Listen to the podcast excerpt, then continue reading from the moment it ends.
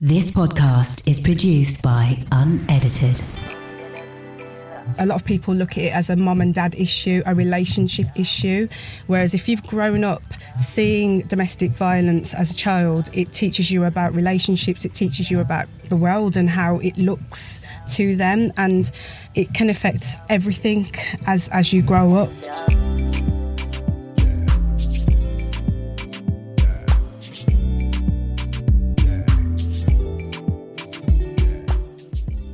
Hi, guys, it's your girl Anika, and welcome to episode three of the Black Magic Podcast.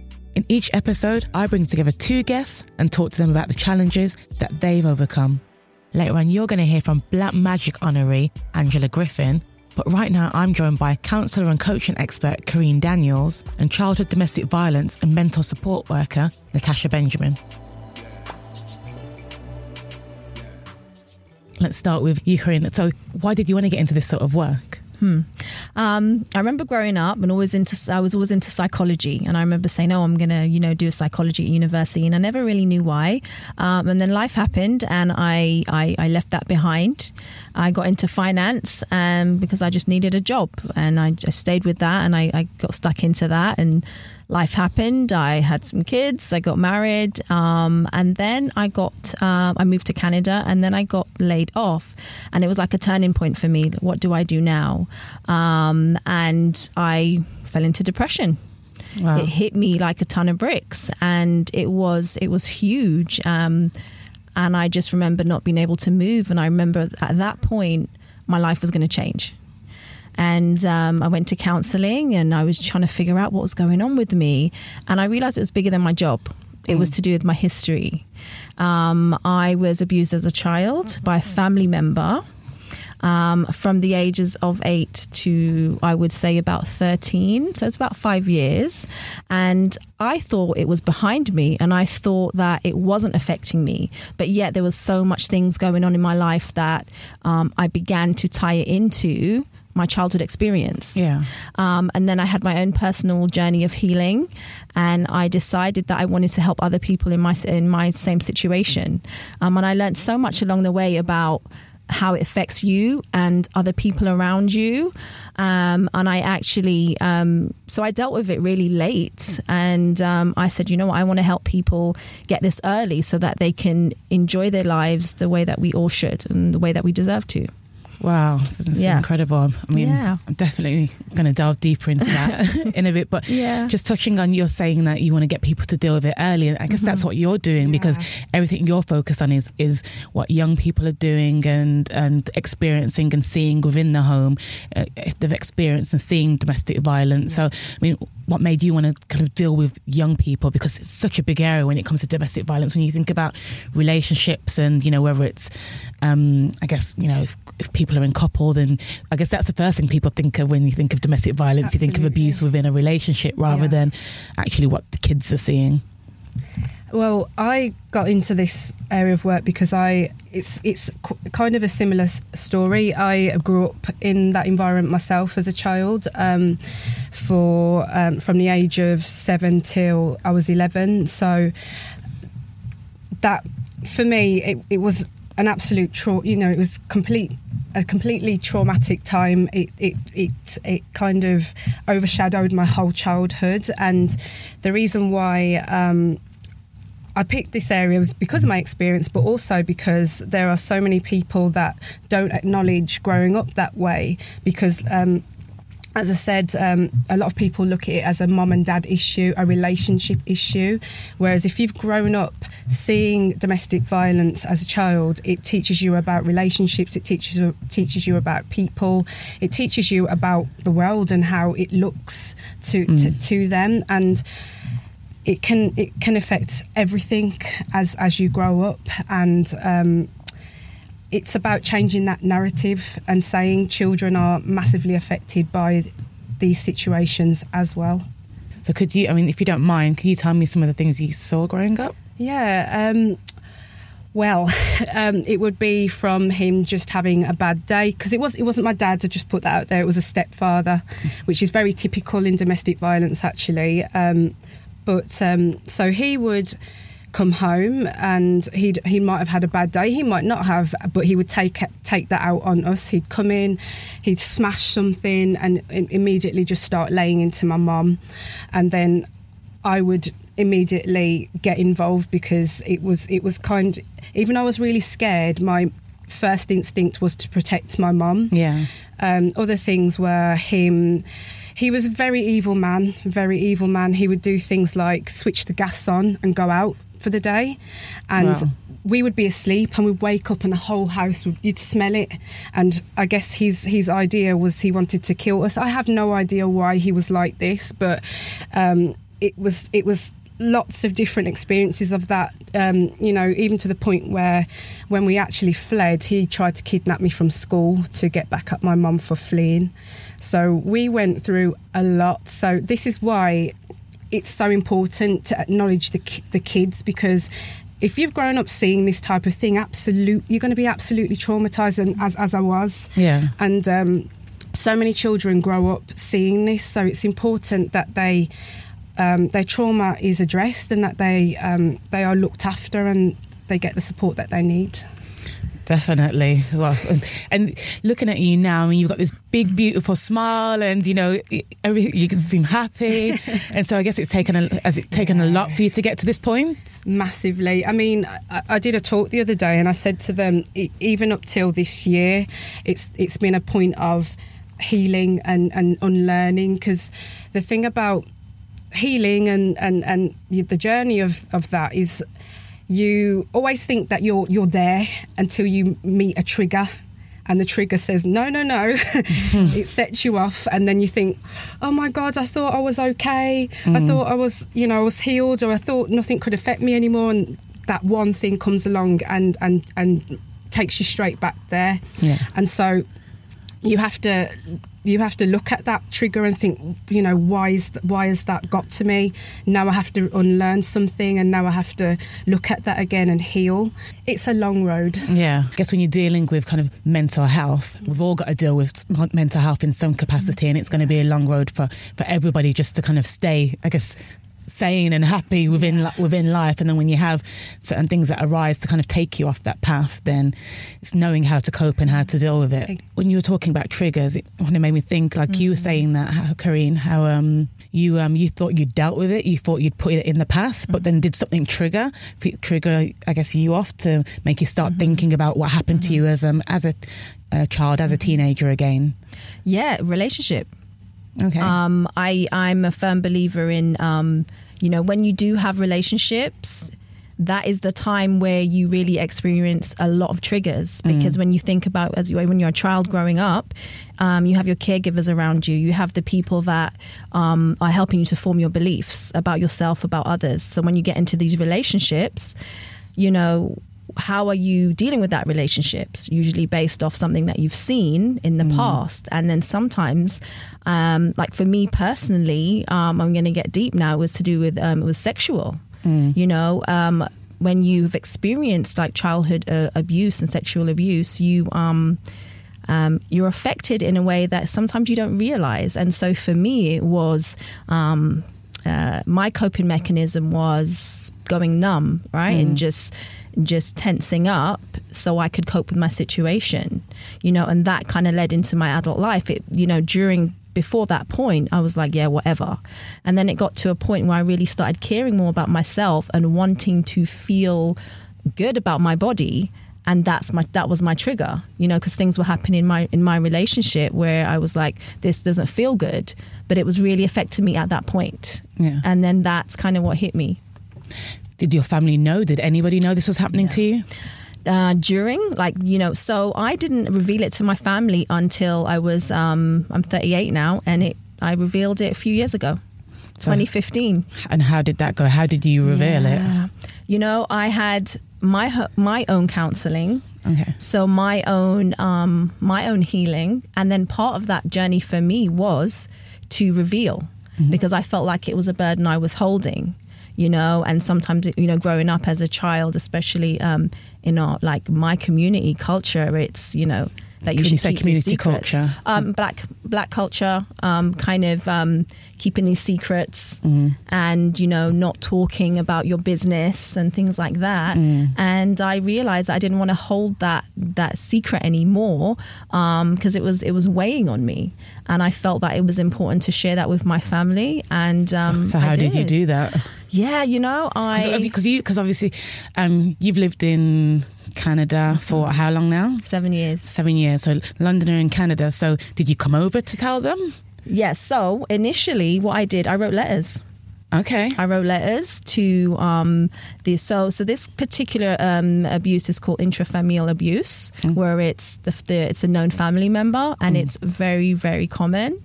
And um, so I wrote letters to like my mother. I wrote letters to him, my cousins, because I had girl cousins at the time, and I was like, well.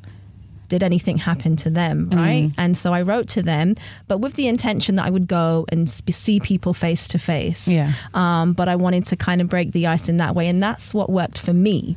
So it's important to work with people to, you know, help them with their triggers, get them to that point where they feel empowered to to make the steps that's right for them, and that was right for me. Yeah. Um, and it's uh, it's not everyone can do that, but you know, this, it's important to find a way to heal, and that was important for me. So I wrote letters, and That must have um, been like scary. One writing the letter. Can you imagine Yeah. writing the letter, then Yeah. sending that letter, and then knowing like like I got the post from Canada. Hurry up! When when's it getting there? And like I guess thinking, have they read it? Has anybody seen it? I mean, did somebody call you or message Yep. you as soon as they? Yeah. Who was the first person? he was. Oh, I'm just going to say he for now. Yeah. He was the first person to call me. And it was funny because usually you send a mail from Canada, it takes like a week. It got there in two days Uh-huh. over a bank holiday. Yeah, some somebody wanted that to get there. There quickly. was it, it didn't even it didn't even make sense how fast it got there, but it did. And um, you know, I went through this these a lot of emotions. Um, however, I felt relief, and I, and it was I felt much lighter, and um, no regrets, no regrets. And since then, I've you know obviously come back to London, seen my family face to face, and um, one important step was facing people. Um, but I had to get myself right 1st I had to make sure that I was in a position to, um, you know, I had to go through things to raise my self esteem and to and to really understand um, the whole nature of abusive situations. And um, um, I myself was in a domestic violent relationship as well. So I was, I was listening to Natasha, um, you know, hearing her say that, you know, you form your beliefs and that, you know, you. Um, you like carry on into adulthood. It's it's it's so true, you know. And we think it's okay. We got this. We're an adult now, and we don't realize that it's still in us. Yeah. Right. Carrying all this baggage. Yeah. Yeah. That, um, so you said he got it 1st So Mm-hmm. what did he say when he called you? He said sorry. I didn't. Re- he didn't realize that it had affected me to that point. You know, because I tried to kill myself when I was younger. Wow. Um, hence, this is why I got into suicide awareness workshops, so I could um, go into schools and I could let people know that this is a subject that needs to be spoken about. There's very taboo subject around, you know. Um, um, there's a lot of um, misconceptions about people who are doing this or, or who suicide. But so many people think about it, and I always say that it's not that they want to die; it's they just don't want to live Yeah. and that's how I felt. Um, and he said he didn't realize, and that kind of made him think, "Oh, this was a big deal." Yeah. Um, and um, yeah, he apologized. Wow. Do It was um, it was interesting. I wasn't expecting it. So that's how you kind of, I guess, dealt with, dealt with it with your family. Did you have you mm. ever had the chance to kind of sit down with your your mum Natasha or even your your stepfather and kind of say this is this is how you hurt me growing up. This is how this affected me. With my mum, it's it's interesting because we'll talk about it and a kind of tension fills the room. And I think sometimes um, children that have grown up around d- domestic violence, they still have that need to protect their parents, so they don't like to talk about it because they don't want their parents to carry any more, you know, guilt. We don't want them to to feel bad, and you know, even you know, now as an adult, I still feel like I want to protect her by not saying too much about it. Yeah. Um, Stepfather, um, absolutely not. He um, doesn't acknowledge anything that he's done. Um, I, I f- quite about six years ago, we saw him somewhere, and he said to somebody, "Why is is- about me?" He said, "Why is she so angry? Why is she so angry? Yeah. Why do you think?" Oblivious. Yeah, um, and it's kind of transpired with some other family members as well because there was a situation when um, I went because I went into care because of the, the domestic violence and my uncle took me into care so it's kinship care and the Yeah. first thing he said to me was this is all your fault Wow. so this this is you know So he bl- he was blaming you for you going into care. as, as I mean, as a as a 15, 14 year old, the way I took it was everything that we'd experienced was my fault. So the the domestic violence, my mum attempted suicide. Um, I I witnessed her um, being strangled and um, attempted to be raped. So. Um, Whatever that meant, I took all that in and took it as my fault. So I absolutely believed him for years, and it took a long time to to believe that it wasn't my fault. And also, he came back into our lives about two years ago. My mum, my mum, when my grandparents died, my mum got into this kind of frame of mind that she just wanted the family to be together to mend, you know, mend things, and I wasn't quite ready for that yet. And um, but he he was present again and it really reached it brought trauma back and i thought oh, how am i going to deal with this everybody's embracing each other again and i'm just not there and um, he sent me a message on facebook and just said i'm i'm so sorry i'm so sorry for for everything and that's all I needed to hear from him, to be honest. Um, you know, there, it didn't have to be a massive gesture. I just wanted to hear that you were sorry for that because I carried that through all my years into adult life, and it took me a long time to unpack that because it affected, as you know, Kareen said, everything. Mm. You know, there wasn't an area where I, I didn't carry that in and, and you know, said sorry for things that I shouldn't have, said yes when I shouldn't have, said no, you know, Yeah. it- all those things they it, it makes a difference in. So for him to say sorry, it made a massive difference, but I still had to do some work on myself. It was your uncle that said sorry for saying those things to you. Yeah, yeah, not not not um, the perpetrator. He's absolutely not. Um, he doesn't feel any remorse for anything he's done. I'm not surprised though because of the different things that he tried to do to us and my mum. Um, you know, there's there's a root of evil in there that Yeah. he's he's not ready to to process, and until he does that, he's not going to see the, the truth of his actions. So he's not going to acknowledge mine. It's interesting, kind of like family dynamics when it comes to these things. How you know you you've got your uncle there, kind of trying to blame you, and your mum dealing with all these things, and then then Kareen, you then you've got you kind of letting all your family know this is happening. And I mean, cousins. How did your did I mean did it happen to any of your other cousins? Um, well, apparently no, um, or I just say no. Um, but there was a divide. There was definitely a divide between um, the people that kind of believed me, even though he admitted it. There was still this. Um, it was difficult for some people to accept. Some people felt I shouldn't have said anything. I should have just kept it quiet because now there's a secret that's out yeah and and some people don't want to deal with that. Um and it was you know I, I had to go into this with an expectation that I'm doing this because this is important for me. And there may be people that may not be um, may not get it or understand. Now the key to this is i have i have forgiven him and i had to let that go. And i realized that was part of my healing because otherwise i would carry the healing and that was part of my burden. Um, but what it was is some people don't understand um, child abuse especially when it goes on for a long period of time and then you don't say anything for a long period of time. Some people think they make up their you know stories. Well maybe she she wanted it or maybe it didn't happen. Like why now? Yeah. um, and I put that down to lack of education and lack of understanding um, as to, I guess, the mechanics of it. You know, and as a child, when you have someone that's close to you, there's a part of you that loves this person, but then there's a part of you that also fears this person. You know, and that becomes your your personality in a way, um, and you have really low self esteem, and I didn't realize that. Um, and you get into relationships as an adult, and you're like, okay, I really want this person, but then sometimes you accept a lot of things that you wouldn't normally accept.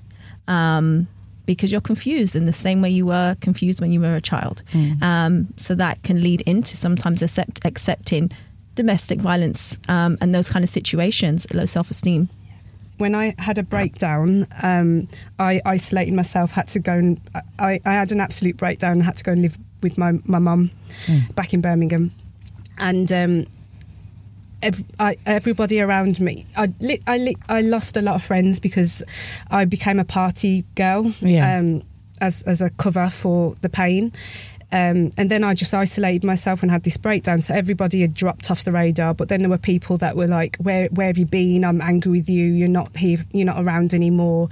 And um, I remember I'd had a panic attack, and I um, saw this text from somebody saying, "Where have you been? You're not around anymore." And I thought, "I've had enough of this." And I I wrote, um, I actually wrote a blog and just put it all out there and sent it to them all. Yeah. So I, re- I even though it wasn't a letter, I I sent this link um, to this blog that I'd, I'd, I'd wrote and, and just said, look, here you go. Yeah. So it had the same sort of impact. Yeah. What did can you if you explain a tiny bit what was in this blog? What did you say to them? It was about um, some of the suicidal um, experiences that I'd had because I had attempted um, to to end things as well. Um, and I, I was talking about the, you know, growing up around what I'd, I had, what I'd seen, how I felt. Um, Did they know what you'd gone through? no, Yeah. No, so- even my dad didn't know um, until about five years ago, which I found. I actually just assumed he knew. Actually, um, so when I, t- I said to him, "This is how it was," he said, "I didn't know," and I was Were you, did you see him growing up? sometimes. Yeah. I mean, when um, whilst we had the perpetrator in our lives, my dad, I. I feel like he wasn't allowed to be around, but I don't. But then there's an also a part of me that feels like he just didn't make enough effort Yeah. at the same time. Um, so I, I was completely shocked and, and disappointed that he didn't know that that was going on because um, I would I, I assumed I, I thought he knew Mm. I did. Um, so when he said he didn't, I was just like, what? I guess I guess in life, um, was- grow, especially growing up when you're a child, and as you get into kind of adulthood, you think people know the things that happen to you, kind of growing up. But sometimes people, I guess, put their head in the sand or kind of are absent and not clear. And particularly within the black community, as you said, when it's kind of like you know, children must be seen and not heard and things, and so it's the whole communication thing. Yeah. So then it's like actually, you never said anything. He never asked. He never He asked never any asked questions yeah. he never asked any questions and so then the mm-hmm. topic was never never um, discussed Yeah. and then you, you come to you know as is five years before and it's like how can you not know but then when the communication's not there then i guess it, you can see how it how easy it is for someone not to know Yeah, for it to just kind of go over their heads. I mean, uh, the I mean the only reason why because me and my dad are much closer now. Um, my dad. The, the irony of all of this is that my dad um, has worked in mental health all my life. Wow. He's a um, psychiatric nurse. He's now like a modern matron. And so when I had my breakdown, he um, was mortified and didn't know what to do Mm. Yeah. about, with me or about it. was he was he upset that he had noticed the signs I think so. I think he carries carried and carries a lot of guilt because of that. His his wife is also a psychiatric nurse, so he kind of just said, "Take her and make sure she's okay," um, because he couldn't handle it. He, he he was around and he'd be like, "Are you okay?" Um, and I remember once I was at his house and I was, you know, still going through it all and going through counselling. And he said, "You know, are you okay?" And I said, "M- m- "My head is in pain." you know, it's the, it was the only way I could explain it. And even as a mental health nurse, but I think it was because I'm his child. Yeah, of he course. kind of he sort of went, "What, what does that mean?" Mm. And I said, Dad, it's it's how I feel. My my everything hurts. My, my my mind hurts. Everything I'm carrying hurts. And he just sort of couldn't handle it. He, he he was there, but he he was just there as much as he could be, but he didn't delve into anything because I just think he found it too painful. Because no parent wants to see their child in pain. Yeah. And then, especially when you th- you work in an industry, you think you should have the skills to deal with this, and then it, it, it all goes out the window. I guess when it's your and, child. and also thinking where was I throughout all of that? You know, there's lo- there's so many things to it. it it's quite difficult. Hmm. Um, yeah, I, um, um, it's, that's interesting because um, that's that's the key. That's why communication is key. Um, communication with yourself and trying to understand yourself, and then being able to communicate with someone else. So then you don't have the assumptions, um, because that's what happens. You assume one thing, the other person's assuming, and then you're not meeting in the middle. And what I found in being able to learn how to communicate clearly was that it relieved me and it also broke down the barrier. And yes, there was discomfort in that, Yeah. but then there was freedom in that afterwards. And there's you you, form a, a closer bond. What ha- that's what happens if if the two people come to that place of honesty. Um, like with my father, when I told him initially, he was he didn't know how to take it, and I had to accept that you know, and he had his own stuff going on. Maybe he felt that he wasn't, well, this is what I found out later on that he felt that he wasn't there for me. yeah. Um, that he should have been able to stop it, maybe. yeah, that he wasn't there for me. And, and, you know, this pain that he was in that he weren't able to express. You know, my dad never expressed anything emotionally to me. So suddenly now, why should that be different? Um, but I still had to do what I had to do. But except that he needed he needed time, um, and then we're we're much closer now um, because there isn't that space in between, right? So it can be really beneficial to to to heal. That's that's that's what it's about, right? Absolutely. I mean, you talk about your friends that were um, that didn't know what was going on and weren't there for you. They were kind of, I guess, angry at you Yeah. for, for for not being there. I mean, do you what, what's life like now? I mean, do you have friends that are there for you that you know that you can talk to if you're feeling if you're feeling down, if you're feeling anxious, if you just want to talk? Have you kind of got a circle, a tribe, just people that you know? I guess are your cheerleaders or mm. your kind of support network? I've got amazing friends around me, and it's because I became my biggest cheerleader. So, because I became my biggest cheerleader, I attracted people into my life that was right for me, and I was able to to make those um, those judgments, I guess. And I didn't have. Um, um, I became um, the the creator of of my life, and people that were in my life, if it wasn't serving me, and I spiritually didn't feel Yeah. that it was serving me, I, I was able to step back and walk away with the peace of mind that maybe I wouldn't have had when I was younger.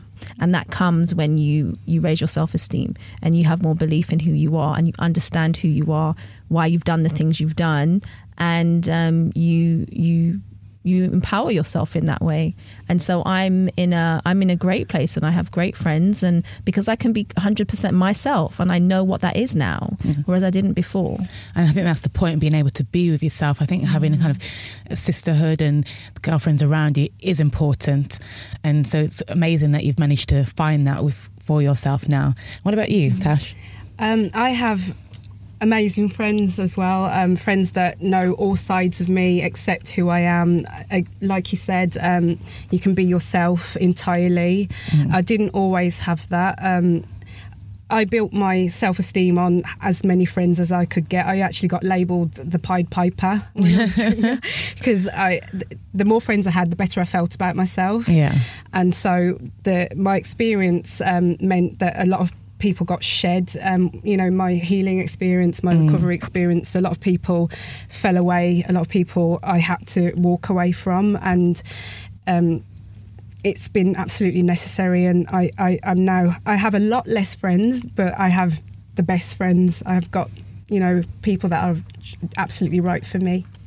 I mean, you two, I'm just so proud of you, just hearing what you guys have done and what you're doing. And, you know, it takes so much strength and bravery and, and, and I can't wait for um, to see what the future holds more for you, both of your companies, because it's great that you're you're do, taking charge and doing things independently and building your own business to make an impact in this way. Kareen, if you could go back and tell your younger self anything, what advice would you give your younger self? So there's some there's some I guess uh, some tools that I use when um, people have experienced trauma, um, and it's called inner child, and it's basically going back and giving uh, that part of you what it needs, right? What it needed to hear. Mm. Um, and I would tell myself that um, things are going to turn out just fine, Yeah. and you are amazing, and you are loved, and you will be fine. You'll be more than fine, you know, and and to to trust in yourself Mm. because you got this, and um, you know because ultimately you can never take that experience away. So it's just about, um, for me, I always say identifying that need as a child. Yeah. Like what is still screaming at you now while you're making these, uh, I guess, mistakes that you make in life, um, or, or decisions that you're, you know, was come down on yourself for.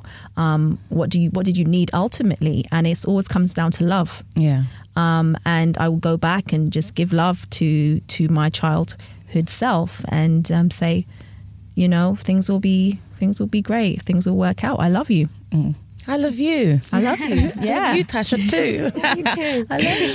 it's like a love, it's loving, lots love, of love in the room. Exactly, lots of love in this room tonight. Um, so, what would you say, Tash, to your like, younger self? Oh, um, very similar things. Um, to love yourself, you are loved. Um, you don't need lots of friends to acknowledge your self worth.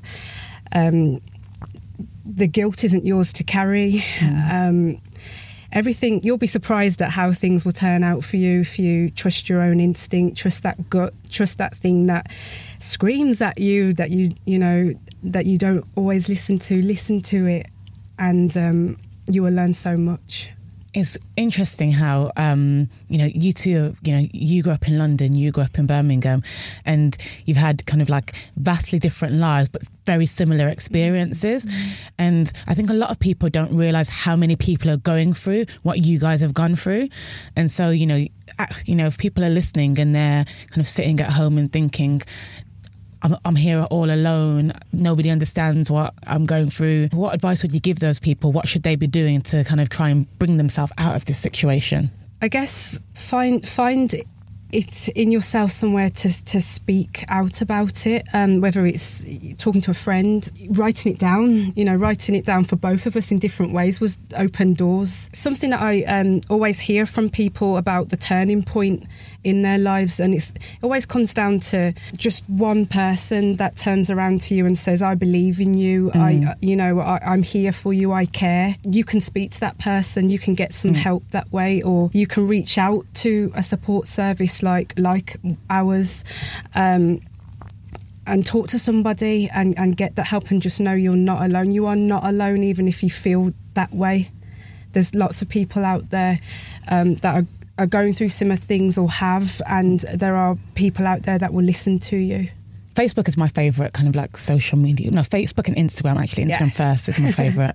then Facebook as a social media network that I use. And, and recently on Facebook, I've been seeing a lot of people talk about and just being quite honest about, you know, going through maybe depression or having thoughts of suicide.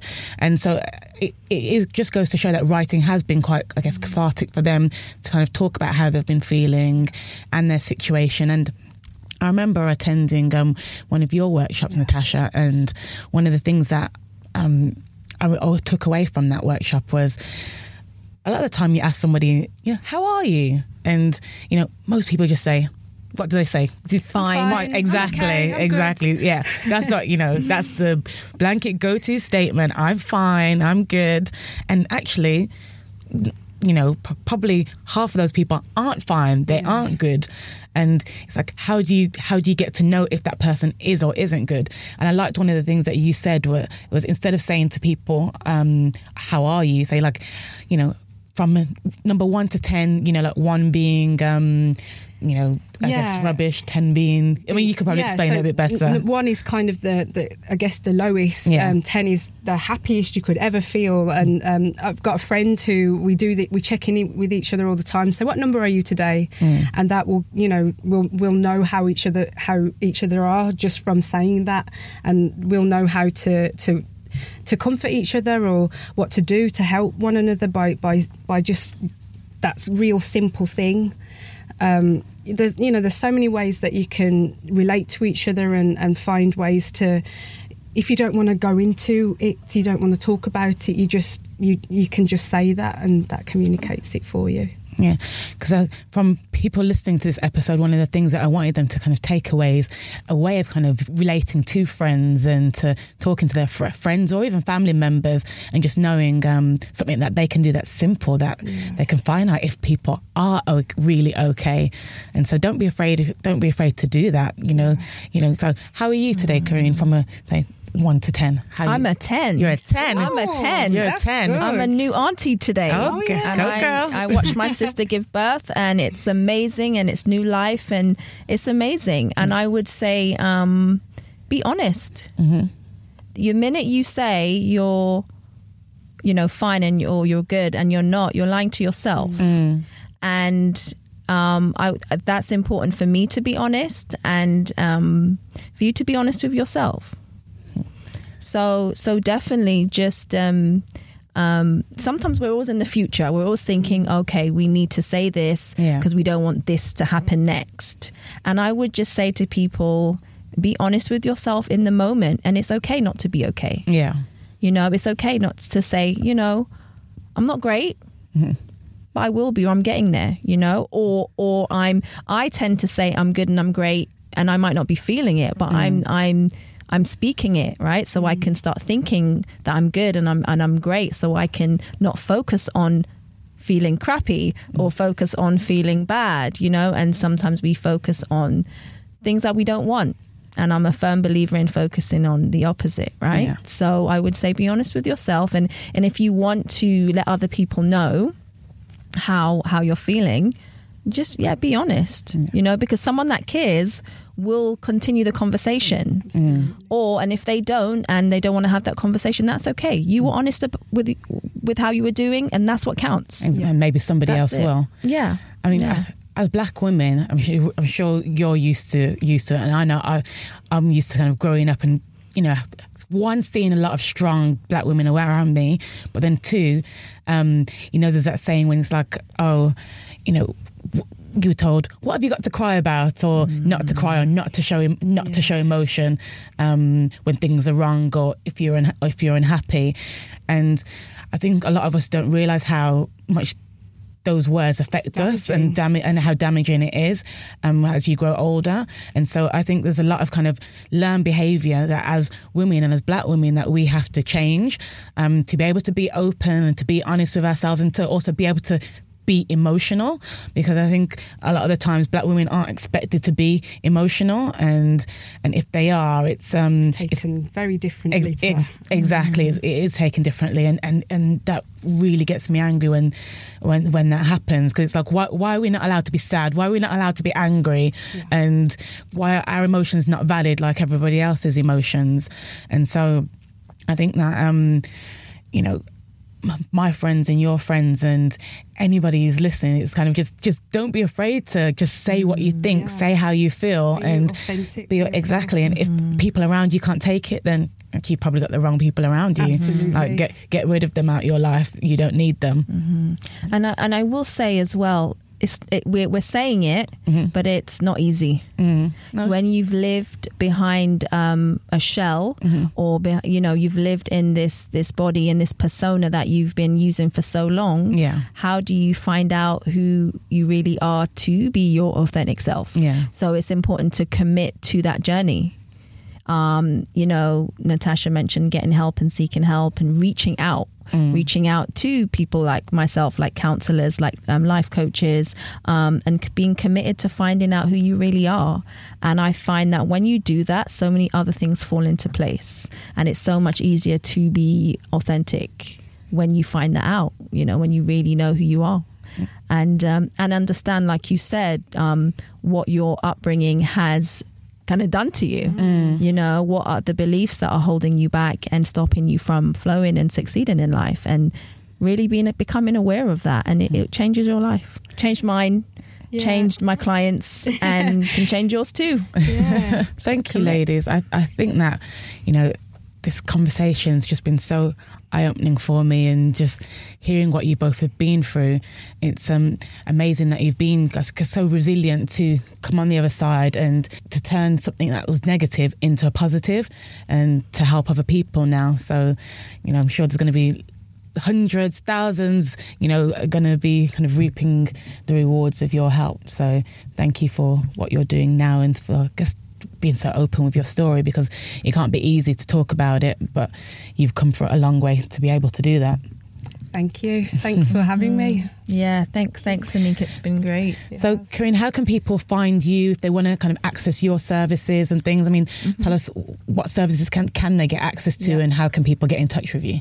Okay, so um, I counsel um, obviously in person. I'm in um, Canada, but I also do online counselling. Okay, nice. Um, and I do um, so people Skype. Can, yep, Skype. Mm-hmm. I use Skype, um, and it works really well. Um, so anyone can reach me anywhere in the world, pretty much, and and I just make it work. And so you can, I do that. So one to one sessions, and um, I do my suicide awareness workshop. I, mm. The the certification I have, I can practice it globally. So um, I can even do some in the UK if any organisation wants to become more suicide aware.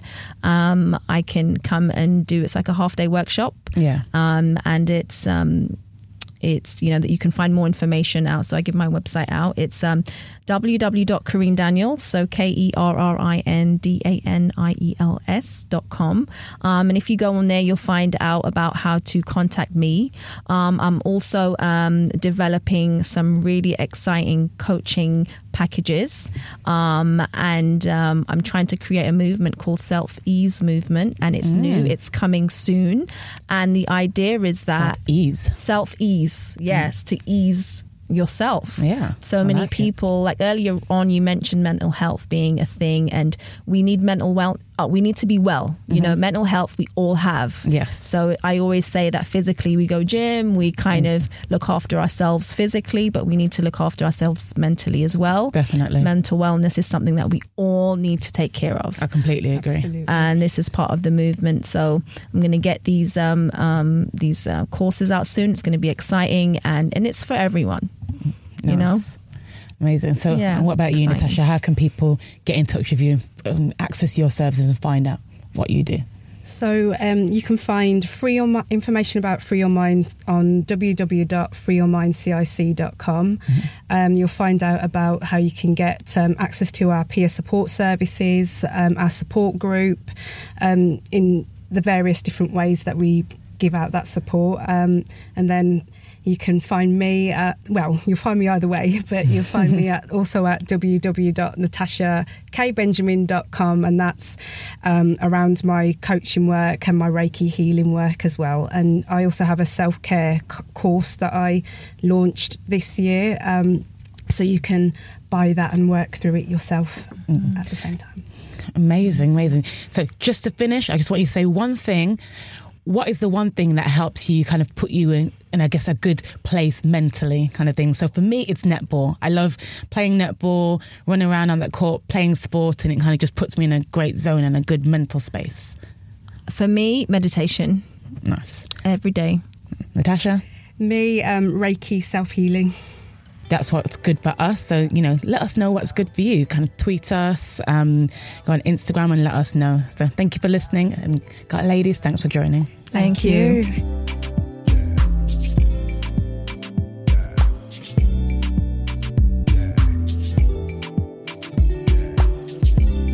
Angela Griffin is an incredibly talented actress. Her experience is so diverse, it spans soap, drama, and film. This year, we honoured her at the Black Magic Awards, and I'm so excited to hear her story. My name is Angela Griffin, and I am an actress. I realised that I wanted to be an actress when I was five years old. Um, I went to a children's workshop in Leeds and I got the bug then. Uh, loved pretending to be someone else. So, my first big break in TV was probably when I was 16 years old, when I was offered the role of Fiona Middleton in Coronation Street. And I got that part um, just through an audition. I'd got an agent when I was 11 years old and been up for various things, but Coronation Street was the big break. And initially, I went into it just for one episode. I think I had four lines. I did one week there. And then a couple of weeks later, I got a, call asking if I'd go back and do another couple of episodes. And five and a half years later, um, Fiona was a, a staple on Coronation Street.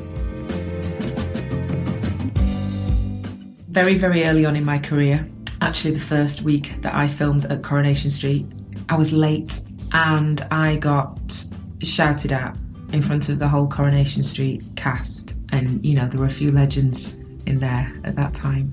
And the director shouted at me across the dinner room, telling me that if I ever expected to make it in this business, then I better pull my socks up. And who did I think I was coming onto his set and not apologising to him?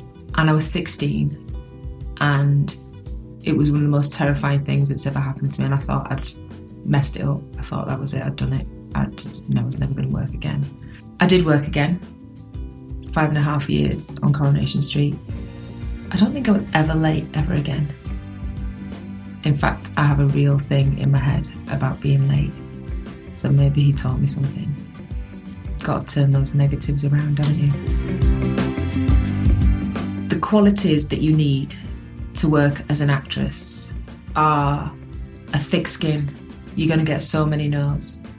You're not going to look right. You're not going to talk right. You're not going to walk right. And you have to take every single one of those criticisms and you can't let them break you. You've got to let it make you. You've got to be passionate. You've got to want it. You can't be embarrassed. You've got to be prepared to take risks. And that means putting yourself right out there, making yourself really, really vulnerable, and not always necessarily getting what you think you deserve. That thick skin will come in really handy.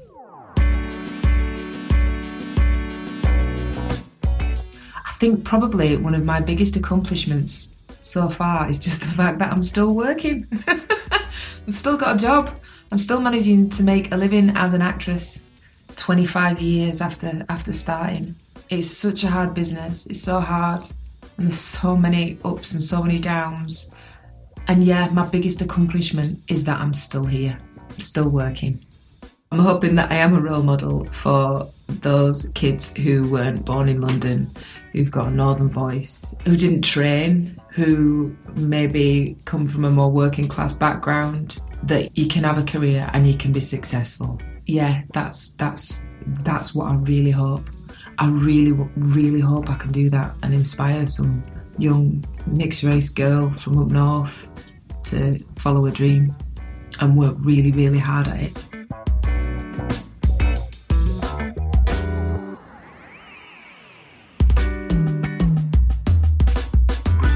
For anybody looking up to me who wants to be where I am, knuckle down, man. Really, really knuckle down. Don't think that this is a career that you can do half hearted. It's full time. There's so many sacrifices to make, whether it be your time and your energy or your family life. You've got to, you've got to want it so much and you've got to be prepared to fail because you do fail pretty much if you're lucky, you fail as many times as you succeed.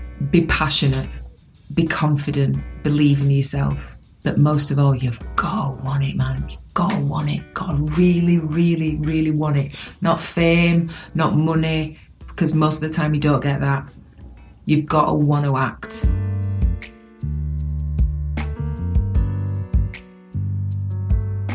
What influence has my upbringing and my family had on who I am today? Absolutely everything. My mum, just the practical stuff of taking me to auditions, taking me to rehearsals, putting in the time, putting in the effort, believing in me. Like when I'm coming home crying about one thing, just filling me with confidence. She gave me everything. At no point did she ever say, Don't be silly, of course you can't. Not ever. It was always, if that's what you want, go for it. And then she supported me along the way. She gave me morals. She gave me structure and she just really loved me. And so I think I've grown up all right. Thanks, Mum.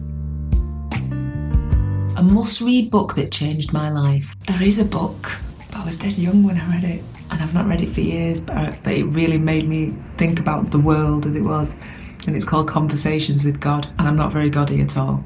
But what it gave me was this ethos, I suppose, in life of whether you believe in God or not, that everything was created for a reason. You can't appreciate the good unless you've got the bad. So you can't appreciate the light being on without the light being off.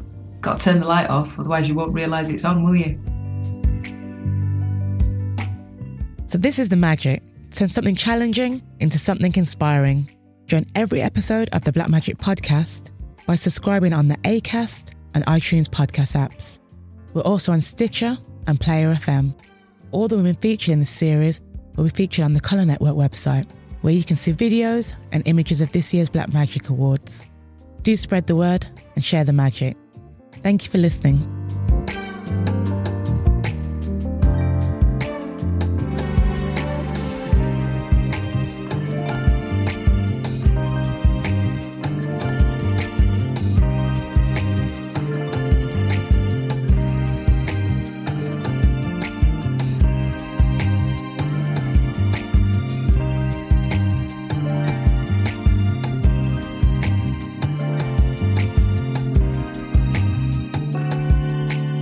Podcast is produced by Unedited.